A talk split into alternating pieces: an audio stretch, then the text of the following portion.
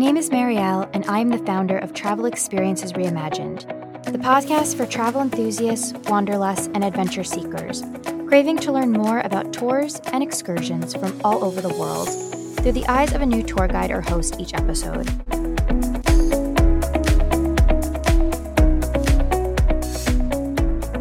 Everyone, when you think of something daring and adventurous, what comes to mind? Bungee jumping? Swimming with sharks? Maybe swimming with whales? What if I told you that swimming with whales could be something that you can actually do and within your reach? We are delighted to have on both Carmen and Sarah, who are part of Majestic Whale Encounters, which offers small group travel to destinations all over the world, from Norway to Tahiti, where you can swim with whales and explore the wonders of the natural world. These tours are designed to nourish your body, mind, and soul, and to provide a rejuvenating experience in some of the world's most stunning locations. Welcome, Carmen and Sarah. Did I miss anything? Hi, thank you so much. Hello. Yeah, thank you so much for having us. You have you've pretty much covered exactly what we're about. Um, so yeah, very excited to have both of you ladies on. Really, so looking forward to learning about whales and swimming with whales. This is so interesting. I've never had a tour like this before. Come on the podcast. So thank you both for coming on. But I'd love to start off with both of your backgrounds, other jobs you've had, other places you've lived, just to give the listeners more of an idea about you. Go for it. Yeah, I might um, start. Yeah, I might start this one off. I I guess you could pretty much say that Majestic Whale Encounters uh, came about due to a dream um, that I had, and like I, I mean literally. Um, I used to dream about swimming with whales all the time when I was younger, and I actually still do. And so it was always, uh, I, I, I liken it to when you have a dream about flying and how amazing that feels. And when you wake up, you're like, oh my God, that would be so nice to do. If only I could fly. And it's the same sort of thing that happened to me, but um, with whales in the water. And so I do have a zookeeping background and always had that little bit of a struggle in the back of my mind about, I guess, um, whales in captivity, or not whales in captivity, but animals in general in captivity, as opposed to um, studying them and learning about them in the wild. Uh, and then I kind of put that together with the dream and thought that maybe I'd like to do something more with the wild marine mammals rather than captive. And that's pretty much how, how the idea came about.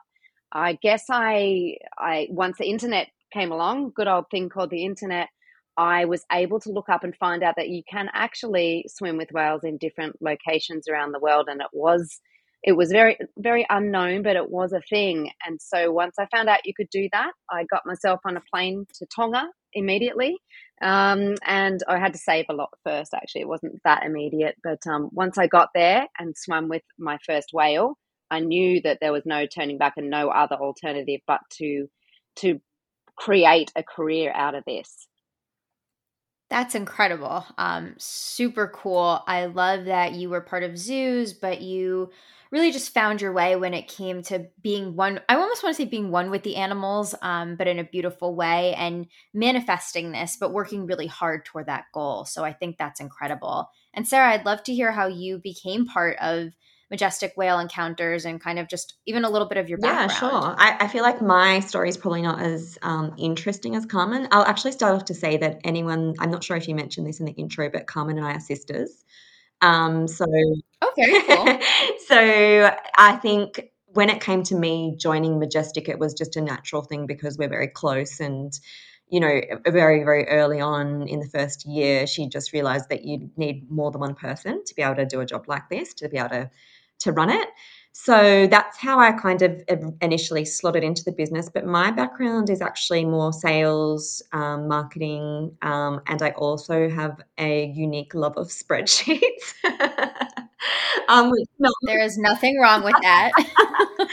And I also, as far as just my interests go, I have always been a huge animal lover, and I have done a lot of traveling.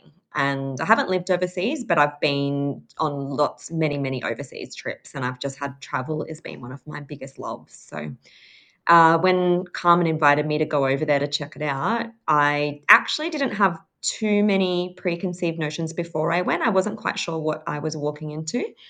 Um, but all I knew is when I got over there and I saw Tonga and I saw the whales. I had my first swim. I just knew that it was something that I wanted to be involved in.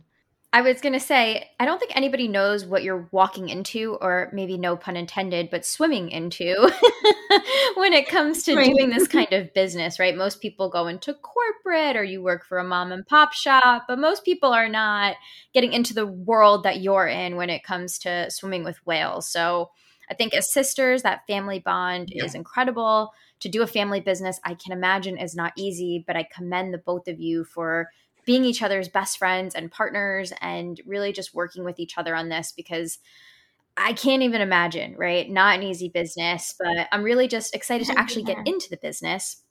So Majestic Whale Encounters. Yeah. How did you even come up with the name, and really what, like with the concept of this? Was there anything out there? Are you the innovator in this? I'd love to hear a little bit of a summary and background on that. Yeah, I'll jump into the first part of that. Okay. Uh, I guess we, well, for myself anyway, and Sarah's just mentioned the love of travel, and that had a huge amount to do with the fact that I would turn this whale swimming opportunity into a tour business. So uh, once you mix travel, um, the love of oceans, the love of whales um, all together, then the tour business was, there was no other option but to go for go for that um, that type of uh, career. And mixing the two just made it a really amazing job that we get. We're lucky enough to travel and get paid for it and do something that we really love at the same time. So I guess um, uh, Majestic Whale Encounters, the the reason that we call it Majestic Whale Encounters was I didn't want it just just to be a let's go swimming with whales. I wanted it to be let's encounter uh, what we can in the ocean. Uh, we also have a, a motto, which is love, protect, connect. So the, the business is really about loving the ocean and loving the whales and loving the culture that we go to, learning to um, protect these things by by education. So by taking people on these tours, they really learn about the place and they learn to love the whales and respect the whales the way we do. So that's where protect comes from. And connect is the connection that we get with both the whales when we're swimming swimming with them, and also the connection with the people and the places that we visit. So we, as well as Tonga, we also, as you mentioned before, do Tahiti, Norway. We also have a few side tours where we do Antarctica, Uh, Rwanda with gorillas, which is a little bit away from the whales, but we like to throw in these specialty tours where we still have that uh, motto of love, protect, connect behind it. Um, Sarah, I'll let you jump in on the on anything else you'd like to say yeah. about that. Yeah, sure. Yeah. yeah, and also just to answer the second part of your question, uh, when we started this company, there were a few others, like maybe I, I think we probably knew of maybe one or two that did a similar type of thing in Tonga. Um, but the, so we, this business was started in two thousand twenty-three. Oh, sorry, two thousand thirteen. Um, so back then, so yeah, back then there, there wasn't that many at all. And as the years have gone on, there's been many more people that, you know, starting to run companies like ours. Um, but even still in the tourism space, we are still very niche because we only do these kind of like encounter-based um, tours. So yeah, it's a it's a small pool that we swim in, so to speak. No pun intended. I love that. Yeah. And I love kind of L P C, right? When it comes to love, protect, and connect. I think that's so such a beautiful message. And in terms of the tours that you're doing, I think with the whales, that's just absolutely beautiful. And I want to go into your tours, but before we go into the tours and what's involved in them, how do you prepare to go on this, right? This isn't a t- I wouldn't call this a typical tour. Do you need certifications? Do you have to prepare mentally? Do you need to physically work out? Is there any spirituality involved? Are there any emotions you have to deal with? Like, I'd love to know, I guess, maybe the mindset of somebody to prepare for this kind of tour, right? Because I don't think this is, you just, you know, do a walking tour and you take a nice stroll, or a bike tour where you're on a bike. You know, this is a little bit different. I'll take on the first logistics part, and then maybe Sarah can talk more more about the spiritual and um, other extras. But basically, you don't need to have a huge amount of skill sets. Uh, we don't do scuba diving. We do snorkel only. So even we do get people who don't really know how to snorkel so well, and we can do some practice runs with our guests beforehand, because we stay in some beautiful locations where we can do some beach snorkels and do a little bit of preparation first. Um, as far as fitness level, it does depend on the country that we go to and the, the coldness of the water. For example, Norway is about six degrees in the water and we wear dry suits. So you maybe need a little bit of a better fitness level and um, and some good heart health in those colder waters. But as if we're talking tropical, Um, then certain islands we go to, you don't need a huge amount of fitness, and we always have guides there that that will help you along the way, and um, they will go through safety measures and things like that. We do we do have a big emphasis on um, being safe in the water with the whales and respecting the whales as well. So pretty much, um, depending on the tour, we can pretty pretty much get you on a tour that anybody and everybody can do. And it is open to families, um, older people, younger people. It, there's a huge mix as long as you can snorkel on, on most of our tours. Um, Sarah, I'll let you take on the, the other half of that question. Yeah, okay. Um, so as far as spirituality and that kind of thing goes, we don't really um, go into that too much, because we know that everybody has a different mindset when it comes to that kind of thing. So I just think that Um, in terms of that, everybody has their own diff- their different experiences. So once people have their first swim, you'll see that they they come out of the water, and some people, it really changes them. They have this this uh, uh, experience where they're seeing this creature that is absolutely huge. They're in their environment. You're you're feeling very, very small, and sometimes it puts things into perspective in your own life. Um, but yeah, as far as, as far as that goes, we do just kind of like to go with the flow and let everybody have their own experiences. And we always just have a little, um, check in with everybody afterwards to see how they're feeling. But yeah, you get some, you get people that just want to continue doing it again and again, because it's just this amazing, almost like some people find it to be like a bit of an addictive thing where they just want to keep on going back and back I, again. I sometimes sign feeling. people up to the twelve-step program after they get home, because they really need to detox from their addiction. It's a, not a bad addiction to want to swim with whales. Um, I don't think so at all. And I definitely want to ask you questions about swimming with whales, but I do want to ask you about your tours. And obviously, these are multi-day tours, right? I wouldn't con- think somebody does this for half a day um, based on what I looked at your website, which, by the way, everybody should check out, uh, majestics whale encounters dot c u, I think, .au. Um, links will all be below in the uh, description. But though your website is fabulous, I love how you've broken out your tours, your About Us, how you give back, and really just any F A Q questions, because I know lots of people have them, like myself. So I appreciate that on your website. And when I noticed with your tours, you do include a lot. And so for anybody listening to this and they eventually will dig deep on the website, what are some things that you include? And I'm going to say more of a general basis, because I know you have lots of whale tours throughout, you know, different parts of the world. But generally speaking, what are you including in each of these multi-day tours? I can um, – so oh, sorry, you, you go ahead, Sarah. Go ahead. Okay. All right.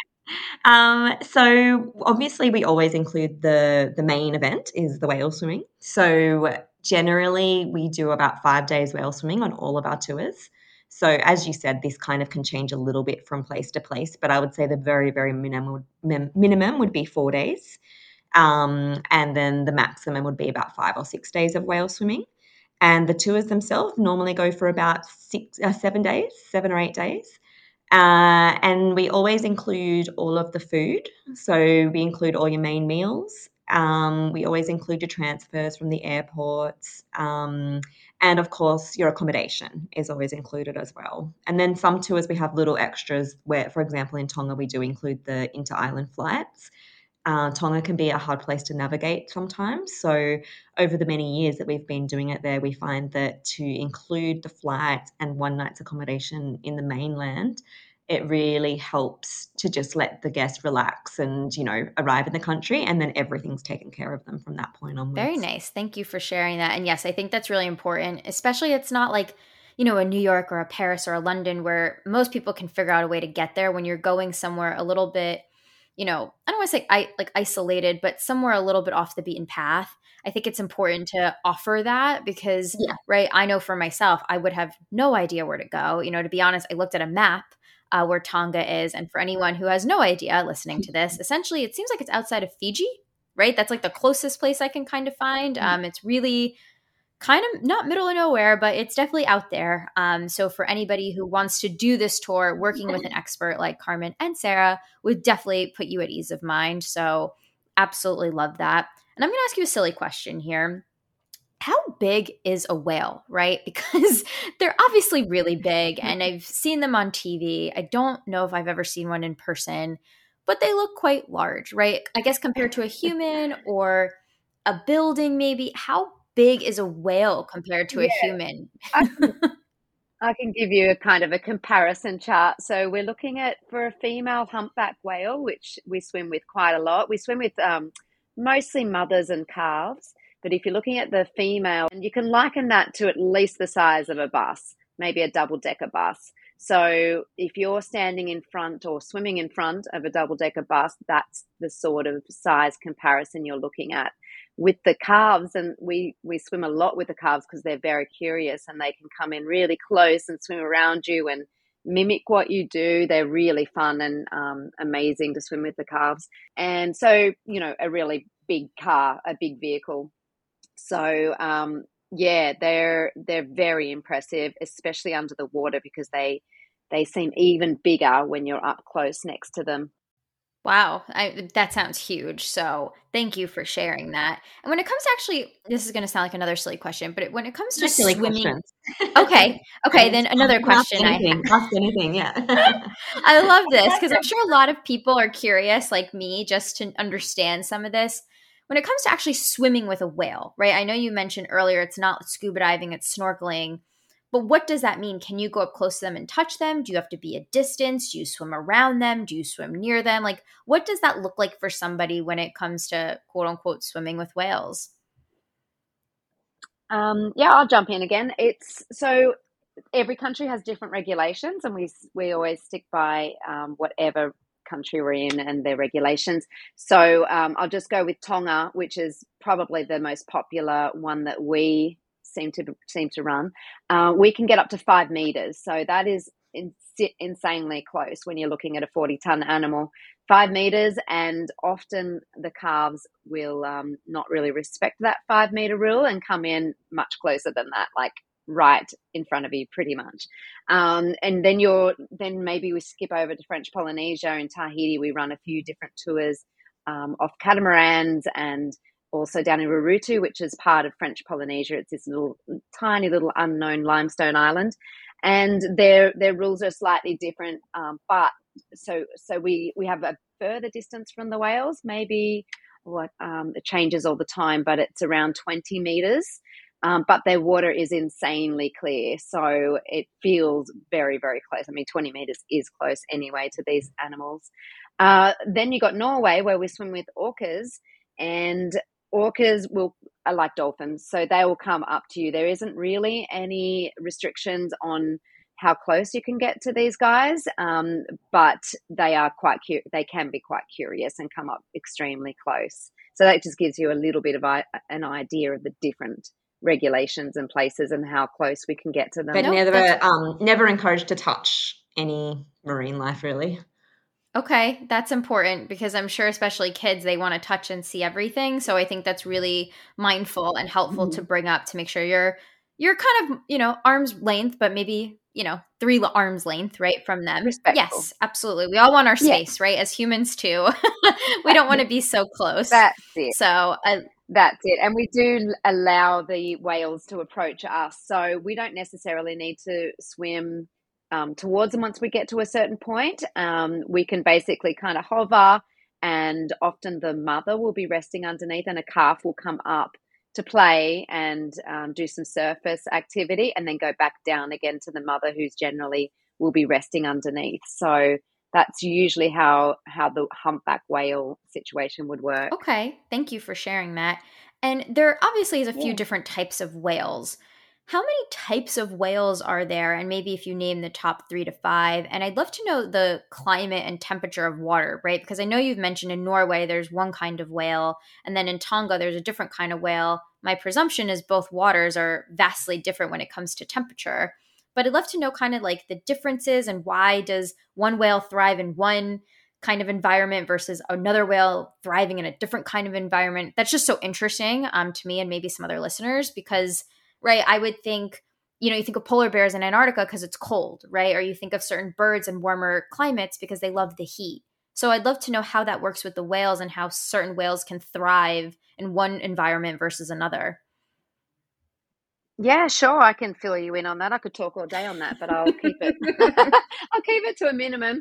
Um, so we're looking at the top whales. We've got we've got blue whale. Uh, then you go down to f- different fin whales. And then you've got a brooder's whale, which is quite large as well. And then down to our humpbacks, which we love to play with, and they're quite interactive. And the humpbacks, uh, will they migrate? Most whales migrate, and um, the humpbacks will start in the colder waters. So, for example, the South Pacific humpbacks that we swim with, they will feed in the Antarctic waters down down south, and then at certain times of, of the year, or once a year, they'll migrate up north, and up north they go to the warmer waters, and this allows them to breed and raise their their young. And uh, during this time, they don't actually eat. They might snack a little bit on the way, but they don't. Uh, they'll actually lose a lot of body weight while they're in the tropical waters.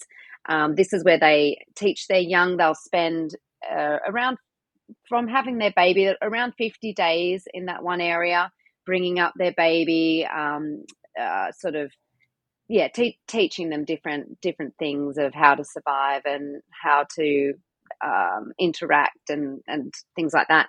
And then they make their way, once the baby's fat enough, they make their way back down again to the cold waters in Antarctica and wait to do it all over again the year after.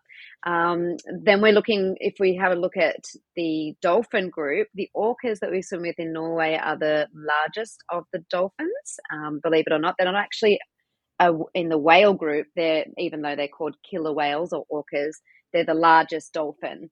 Um, and these guys come into the area, into the fjords of Norway, so that they can feed on herring. So when we're swimming with the orcas, the reason that they're there is to fill up on all the herring that is in that area. Also in that area, we do get humpback whales, and we can swim with them, and fin whale, different fin whales. Uh, we can swim with them as well. And they're also in these colder waters in North, are a different population to what we swim with in the South Pacific. But they'll come to these fjords in the cold waters of Norway, the winter of Norway, and they will actually... Uh, I guess they, they kind of use the orcas in a way, because the orcas will herd up all the herring and get them into a nice tight bait ball, and these larger humpback whales and fin whales just come through the middle and scoop up all the goods from, from that bait ball that's been created by the orcas. So, yeah, uh, one thing I will mention too is when I'm, we're talking about whales that migrate, humpback whales, an interesting fact um, is that there is a population in the Oman Sea that actually don't migrate. They don't need to go to the colder or warmer waters. And that is because the waters in the Oman Sea are at the perfect temperature for these whales to both feed, breed, have babies. Uh, and so year round, you can actually visit Oman Sea and know that you're, the, these particular um, humpback whales are going to be in that one area. And I always find that quite an interesting fact, that it's just the perfect conditions. If only we oh, all could I'll, find that perfect oh. place. oh, go on. I know. I was, yeah, no, I was going to say I'll hand it back to you, because, like I said, I could talk all day. So no, I, it's so interesting. And again, I, I find that so fascinating, right? When whales kind of come and go, just like the birds, you know, when it's just different seasons and they want different things, right? I think humans probably would want that too, right? In colder weather, you want to go somewhere warmer. Um, if it's too hot, you want to go somewhere a little cooler. So mm-hmm. I think that's yeah. really fascinating. Whales are like that too. I want to talk about yeah. something on your website. Um, you mentioned a lot about responsible tourism, and you know, a lot of people are throwing buzzy words these days of, you know, no carbon emission and sustainability and being more eco-friendly. What are what are both of you doing with Majestic Whale Encounters to show off responsible tourism? Like, what does that mean to you? What are you doing to, I guess, sustain and make people feel like you guys are doing something good? Because, right, you both are doing incredible things. I think with these tours, you're being really sustainable. You're doing the right thing to, you know, with the whales and being very mindful of it. So I'd love to hear some of your thoughts around this. Sure. I'll just start off on this one, and then Carmen, you can jump in with anything extra that you want to add. Uh, so we, our main thing is to kind of not leave a footprint behind. I think that's, that should be the bare minimum to most places you go, you know, like take photos, um, but leave nothing behind, and just don't be leaving anything in the water and all your plastics and all that kind of stuff. We like to educate the guests on, uh, not using plastic, re, uh, re- reusable, um, items and that kind of thing. Um, we also just choose locations that don't use, that don't really need to, um, uh, Carmen, can you just jump in here? I'm kind of stuck on it. Oh yeah. What we, what we also do, and just along those lines, is we hand out merchandise, uh, in the way of reusable items like water bottles. So we will give, um, give out a water bottle to everybody just to sort of stop the use of plastic bottles on boats and things like that, so they can just refill the water bottles that we give them. We also hand out um, cutlery sets that are made of bamboo, so they're reusable little pack that you can roll up and pop in your handbag. Um, so we try to encourage um, eco eco items um, to be used rather than plastics and things like that that need to be thrown in the bin. And an example of uh, a project that we've done in the past, and something that we kind of do in, in different places, is um, in Sri Lanka we uh, did like a, a donation to one of the diving, diving groups over there, and they went in and cleaned up all the beaches on behalf of the company. Um, they went in and they showed us photos of all the things they collected from the water. So they just used a whole day and paid divers to go down and pick up rubbish and, yeah, clean up the oceans. Uh, but it's just something that we, every time we go to a different country or run a different tour, we will donate, um, we'll find a good charity, or we'll find a good um, eco organisation, and we'll donate money to kind of, you know, leave something good behind. Or even that might also be in the way of supporting the locals as well. That's beautiful. We also, I love that. So go on. Sorry. Yeah, we, we call it the Compassion Project. So we also, if there's marine reserves, for example, Tonga has just opened up a new marine reserve right in front of the resort. So we'll donate a percentage per person booked on each tour, just to add to looking after that marine reserve and keeping it clean. Um, so we, we try and help out in every country we go to. We try and give back in some way. I love that. Thank you for sharing that. And all great, really thoughtful ways to give back that maybe I wouldn't have thought of. So I think that's awesome. I do want to go back to that sustainability question for a second, because, right, I know being I'm in America, and I know for me, I try my best where I use a reusable cup, you know, for the gym. And I just, that's something I drink out of constantly. I recycle as much as I can. I love using bamboo or, you know, eco-friendly things. What other things can people do that maybe we're not doing enough of? Is there anything that people can recycle a little bit better, maybe reuse a little bit more? Just couple things that you can think of that maybe aren't as quote unquote mainstream, or maybe that need to be more mainstream. Yeah. Sarah, you taking this? Sorry. I'm just thinking. Um, yeah, like I think there there are things in day-to-day life that we will we will oh, sorry, I'm just having a blank here.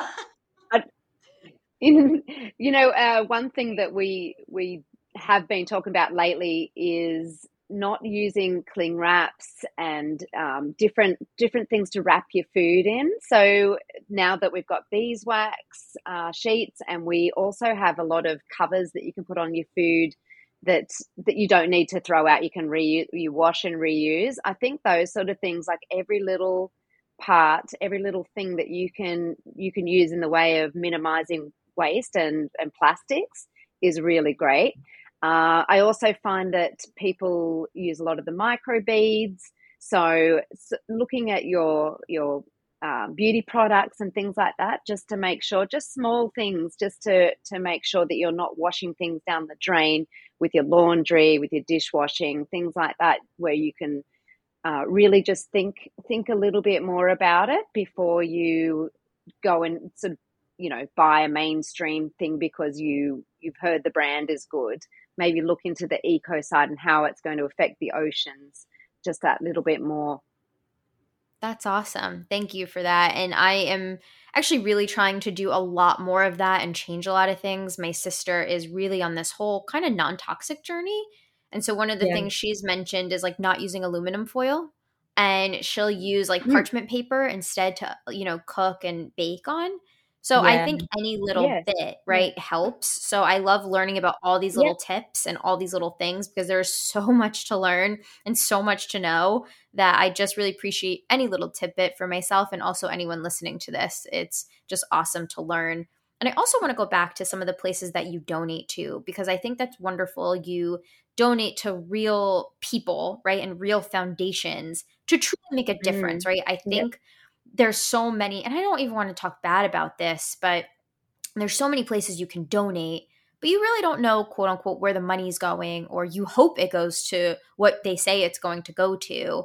But mm. I'd love to hear a few, maybe three to five or, you know, two to three different places that I would say people anywhere can donate to give money, to help with the whales, to help with, you know, recycling, help with eco. Yeah. Like I'd love to hear some places that, you know, come for you two that you have vetted, that are legit, that your money actually goes towards something making a difference. We can. Yeah, I think one of our favorite places to donate to, and this is in French Polynesia, um, there's a company called Coral Gardeners, um, and you can look them up on Instagram. They're they're a very young, modern group. It, it, there was a, a man or a young man uh, who started this business at the age of eighteen with a group of friends. And what they do is they regenerate coral. So they'll take small amounts of coral and they actually will create an underwater garden and replant this coral, just like you would in a, in a, you know, a soil garden, I guess. And then they maintain these and go and check on them all the time. They've got all the resorts within Tahiti. They, they bring in on this idea, and it's become a really quite a big um, company now, where they're really making some changes. And these guys we've vetted out really well, and we actually um, on our Tahiti tour this year, for example, in September, our group will be visiting Coral Gardeners, and you can actually walk through, meet the guys and see what they're doing. They have some examples of their gardens um, straight from their office, which happens to be on a beautiful location on the water in Tahiti. Um, but that's a really great example of one of the, the, the places that we really love to give to.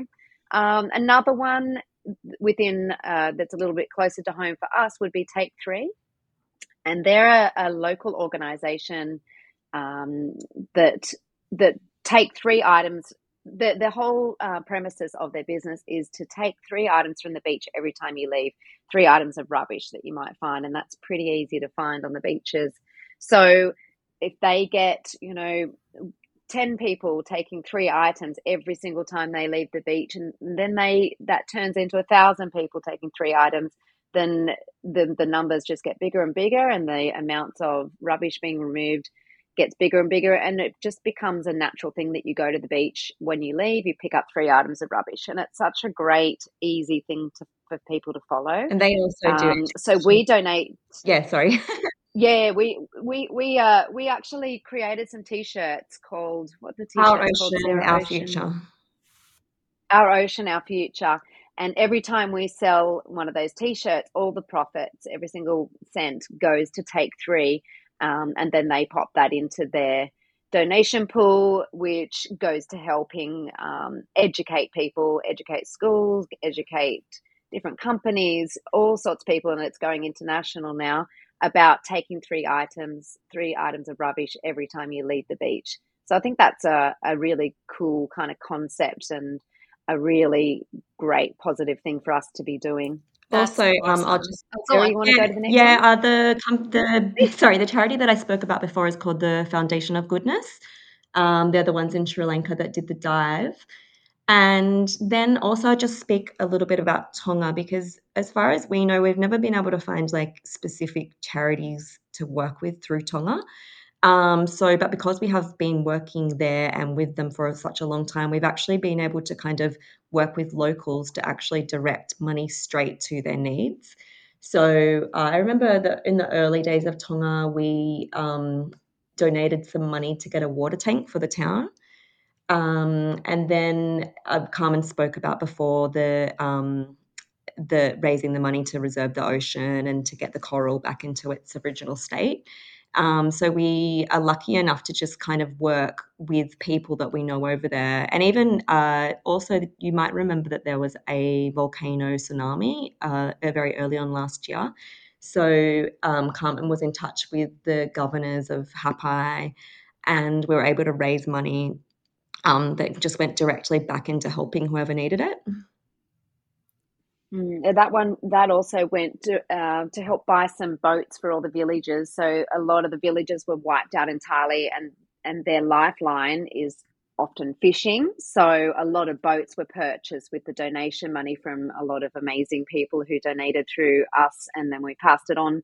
Um, and they were able to buy new boats for those different outer island villages, which was amazing. Wow. First of all, love all of these places to donate. I love that you even have gotten creative to reach out to local people to give money, right? I think there's probably a lot of situations like this where it's maybe smaller towns or smaller countries that may not have the infrastructure, right, that a lot of other cities and places do. So the fact that you're able to reach out to these people locally and truly help them, to me, that's incredible. And I know that's not easy. So I just really commend the both of you. And I have two more questions. Oh, you're very welcome. Two more questions before we really start to wrap up. My first question is, there's obviously always conversation about extinction of animals, right? I think people are nervous of extinction of maybe hippos, right? I'm not a zoo animal expert, but I know there was, you know, thinking thoughts of like the bald eagle, right, in America. But people have had conversations about, ready, like the whales, right? So what are companies doing or people like yourselves doing to help make sure whales don't go extinct? How can we make sure that they keep going and that they keep breeding and that these animals can be beautiful and flourish in this world?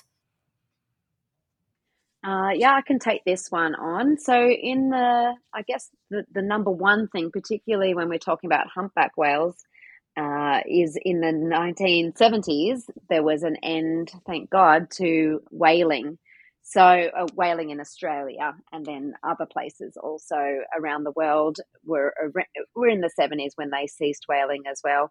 Um, that obviously made a massive difference to letting the population um, pick up to somewhat what it was um, pre-whaling. Um, for example, on the east coast of Australia, we were getting maybe about eighteen thousand coming up the east coast of Australia, and now they're counting between thirty and forty thousand. So, and if we were to break that down as an annual increase, we're looking at around ten point seven percent increase every single year. So that is like such a massive um A really, really positive thing within the population of humpbacks, because there was a stage where they were really endangered, um, on the brink of extinction. Yeah, highly endangered. So that was um that was one reason why the numbers came back, but also just in general the education, um, and we we can have a platform to stand on on this on the education of whales and and changing people's perspectives of them. So over the years, you know, if you'd ask somebody, would you like to go swimming with whales in the nineteen forties, they would go, oh my God, no, no monsters. They're monsters of the sea. They're dangerous, you know, and it would just not be a thing. But now we've learned to educate people, and they have this really different look on whales themselves and a new respect. So people are really wanting to protect the species. So it, it's sort of the love, protect, connect. They're they're learning to love and have a respect for these whales, and that is um, also causing them to be more careful when putting things in the ocean and looking after the ocean in general, which is the home of the whales. um, so that this population can flourish, which which we are seeing, which is amazing. I love that. Thank you for sharing that, because, Ray, I think it is this education aspect, which thank goodness they're not scary and they're beautiful animals. Yeah. And it's nice to know that they're thriving, and it's people like yourselves just doing really good things to keep them alive, to keep them well, and to show off how amazing these animals are. So thank you. Thank you for sharing that. And my last question I have, it's the last question I ask before the end of every episode, is how do you want people to feel after they experience any one of your whaling encounter tours with the both of you? Oh, okay. Oh, well, I'll go yeah. first because there's because this this is actually one of our favorite favorite parts, and that goes for both of us of the job, is when, is looking at people's faces when they come out of the water after their very first swim, and it's like the most rewarding part of our job by far. Um, so the way that we love people to feel, and I'm pretty sure everybody does, is is in awe of these huge, gigantic, amazing, beautiful, gentle animals, um, and amazed and and re- really feel a new connection to to nature, I guess, as a whole. Um, but we also want them to feel uh, rejuvenated and and have a, um, a a new appreciation, I guess, as they come out of the water, the ocean, and the whales. Um, that's that's what I feel. I always feel like this every single time, and we've done this a lot of times, but. I the feeling gets better and better every time you're swimming with a whale. It never gets boring. It never gets old. You always feel more appreciative of life, and um, yeah, it's it's the most amazing feeling that you can have. My my husband's a, a, an avid surfer, and I always use his little um, his what he says, which is he he loves nothing more than surfing except for swimming with whales. So he's been absolutely converted. And when you're an avid surfer, you don't like anything more than surfing. So I think that's saying a lot, I guess. What about you, Sarah? Do you have, do you feel the same yeah. way as Carmen, or absolutely. Do you have other thoughts too? Yeah, I feel all the things that she said, I absolutely agree with. And then there's um, one other thing. When we went to see Jane Goodall, she was saying that when people have an experience or an encounter with an animal, the best part about it is that that connects them to that animal and makes them basically like a warrior for them for life. So one of the things that I just love about people getting to go and encounter humpback whales and other whales is that once they've done that, then that is something that they will, you know, they'll want to save the whales, they'll want to donate to the whales, they'll want to educate other people, and that experience will just kind of stay with them, and they will con- they will then be one of the people like us who want to, you know, see them live longer and and have more people educated about them. So it's basically they'll go and spread the word. I love that. And I think the more and more people do that, right, word of mouth, I think, is so powerful. Social media and podcasts and all these other things are great too, so don't get me wrong. But when you but when you hear somebody do an experience and they talk about it and you get that look in their eyes that you know that it was something amazing, that yeah. person, you know, gets the itch, right? And they want to do it. And then you tell somebody else and it becomes this ripple effect. So I think that's incredible. And Sarah, Carmen, I could mm. probably talk to the two of you forever. Um, but I know all good things have to come to an end, but it has been truly wonderful to speak to the both of you, to learn about your backgrounds, to talk about Majestic Whale Encounters, to learn all about what is involved in these experiences, how to prepare, the different kinds of whales, how they survive in each of their climates, and really just talking about sustainability and responsible tourism, all really great things, things that people, I'm sure, want to know more about, want to get more involved in. And so it's really just so incredible to have the both of you on and to share your expertise, and really that you're both sisters in this family business. Couldn't ask for a better duo and a team. Both of you have awesome things that can contribute to the business to just make it flourish and grow. So really just so honored to have the both of you. I'd love for you to just shamelessly plug away your website, your social media, and most importantly, how can people book an incredible whale tour and potentially gorilla tour with the both of you? Sure thing. You can find us. All right, what a great, what a great wrap up. um, I just, I just, I'll just um, quickly get in that we do have some brand new tours, and they're called our Whales and Wellness Tours. So these are something that we've literally just released, and these tours include Um, everything else that our other tours include, the packages of the five days whale swim, but we also have a real emphasis on the wellness side, um, and also yoga, daily yoga.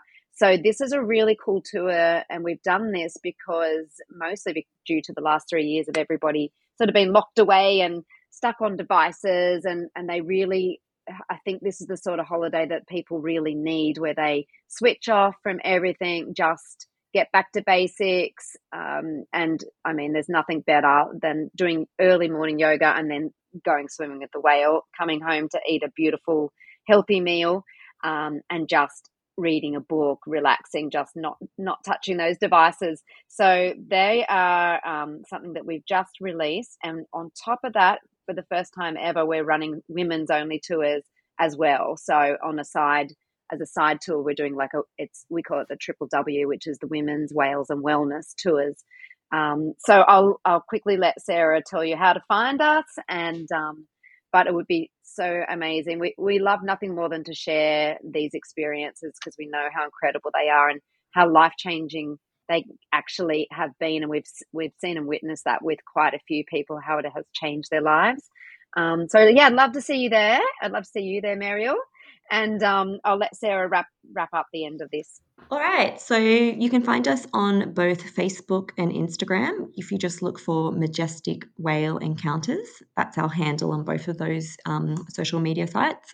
And most importantly, if you want to get more information, or if you want to book a tour, you can visit our website, which is w w w dot majestic whale encounters dot com dot a u. And you can also find contact forms through our website that you can ask us questions. Uh, we are always open. Like I said before, there's no silly questions. So we are open to any questions that you may have. And we, like Carmen said, we just welcome everybody. And um, yeah, can't wait to meet you. And thank you so much, Mariel, for having us on today. We really, really appreciate it. Yeah, you've been amazing. Thank you so much, ladies. And yes, I would absolutely love to come. Sounds awesome.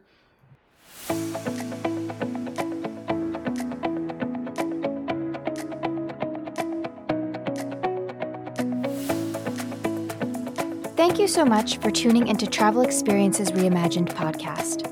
Click the subscribe button to learn about a new tour guide or host each week, where you'll find out more about how they got started, talking in detail about their experience, and any fun facts or tips that they'd like to share. Do you have an experience that you would like others to learn about, whether it is a tour, excursion, adventure, or experience? Fill out our form online on our website at w w w dot travel experiences reimagined dot com for a chance to share your story and experience so others can learn more about what you have to offer.